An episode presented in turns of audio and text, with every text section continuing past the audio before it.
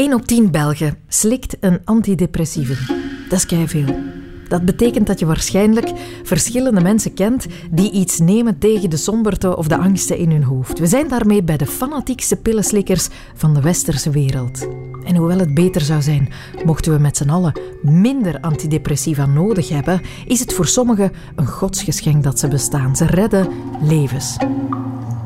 Maar wie heeft antidepressiva eigenlijk uitgevonden? Ik ben Sophie Lemaire en dit is een snelle geschiedenis van antidepressiva. Misschien moet ik beginnen met een snelle geschiedenis van de depressie. Dat kan ik supersnel, want depressies zijn er gewoon altijd al geweest? Ja, eigenlijk als je teruggaat, dan zie je eigenlijk bij de oude Grieken en Romeinen al, dan gaat het over het zwarte gal. En als mensen ook beschrijven uh, over schuldgevoelens en wanhoop. En toen werd het nog geen depressie genoemd, maar toen heette het ook later melancholie. Maar ook later, als je door de geschiedenis heen gaat, dan zie je een aantal uh, beschrijvingen ook van wat we nu dan een depressie zouden noemen. En toen heette dat nog niet zo. Maar eigenlijk zie je dat uh, ernstige somberheid in de depressies helaas al waarschijnlijk zo lang bij de mens zijn, zolang de mens bestaat. Dit is Christian Vinkers, psychiater en onderzoeker aan het UMC Amsterdam en ook auteur van het boek Hoe zit het nu echt met antidepressiva?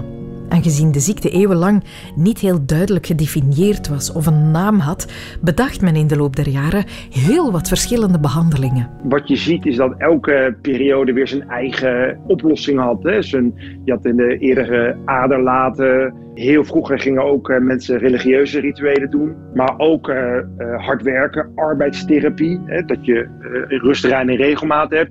Maar ook in de middeleeuwen waren er al mensen die zeiden van je moet voldoende bewegen en ook een dieet volgen.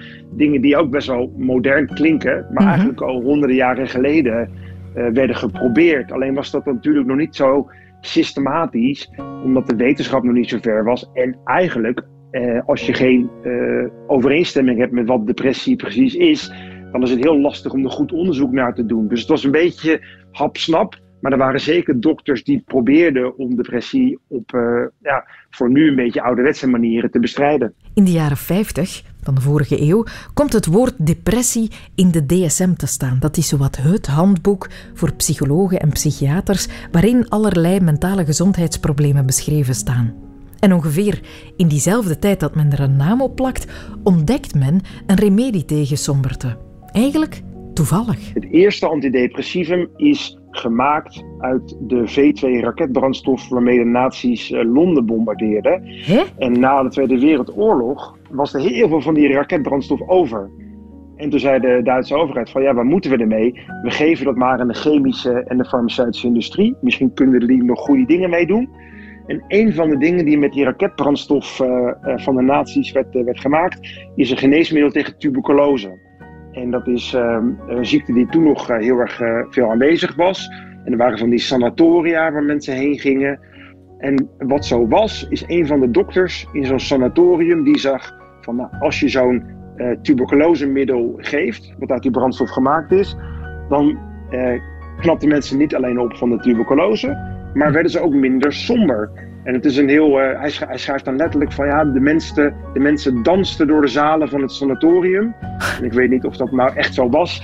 Maar hij merkte toevallig op van, nou ja, dat, dat blijkbaar doet het ook iets op een sombere stemming. En toen dachten mensen van, hé, hey, dat is toevallig, die, uh, die gaan we onderzoeken. Dus eerst kwam de pil en toen zeiden ze van, oh, nou, het is meer, blijkbaar doet het iets op de stemming. Dus het was eigenlijk uh, geluk. Het middel tegen ongeluk ontdekte men per ongeluk. Wat een geluk.